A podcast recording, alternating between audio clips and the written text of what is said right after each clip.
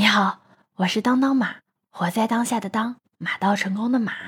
这个名字还是我学生时代的时候，我的小伙伴们帮我取的。在他们眼中，我是一个乐观开朗、活在当下的一个姑娘。但其实我总是觉得自己是一个作天作地的小能手，有的时候超级乐观、盲目自信，有的时候又超级悲观、敏感脆弱。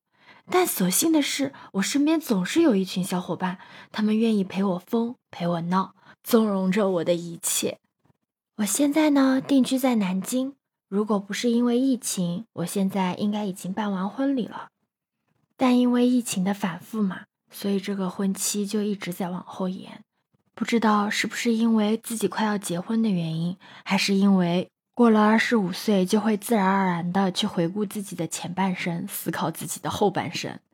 总之，我现在就是到了这样的一个阶段，回首我前半生看似洒脱的人生，到头来竟然一事无成。虽然兴趣爱好很广泛，也学这学那，学了很多东西，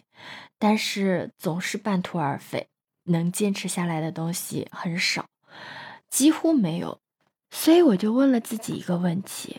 我的后半生要跟前半生一样吗？虽然虚度光阴也是另一种快乐，但总是觉得缺少点什么。我是不是可以尝试着去坚持某一样东西，去克服一下自己的懒惰，也许能收获到不同的快乐呢？要不我说我是幸运的呢？就在这个时候，我接触到了有声，接触到了播客。我一看播客，这个不就是我一直想要找的那个让自己能坚持下来的东西吗？所以我创建了一个专辑，叫当当马的声音日志。我创建这个专辑的初衷是因为我想要用我的声音来记录下我生活的点滴。但我后来发现有人会在我的专辑下面评论留言，这样的互动会让我觉得，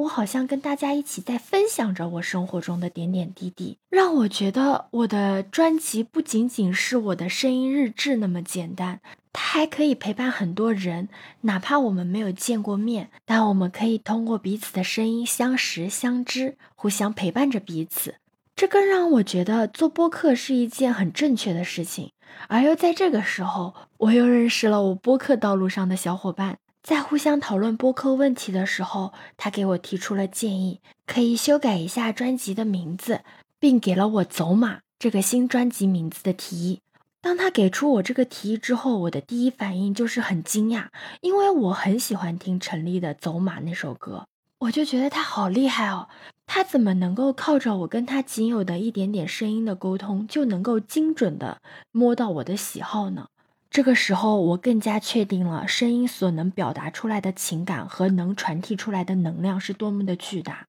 更加坚定了我的想法。我听取了他给我的建议，我把当当马的声音日志改成了走马，也是希望有更多的小伙伴可以走进当当马的平行空间，希望通过分享我的生活点滴，我们一起答疑解惑，我们一起成长，共同快乐，让美好的人和事每天都多一点。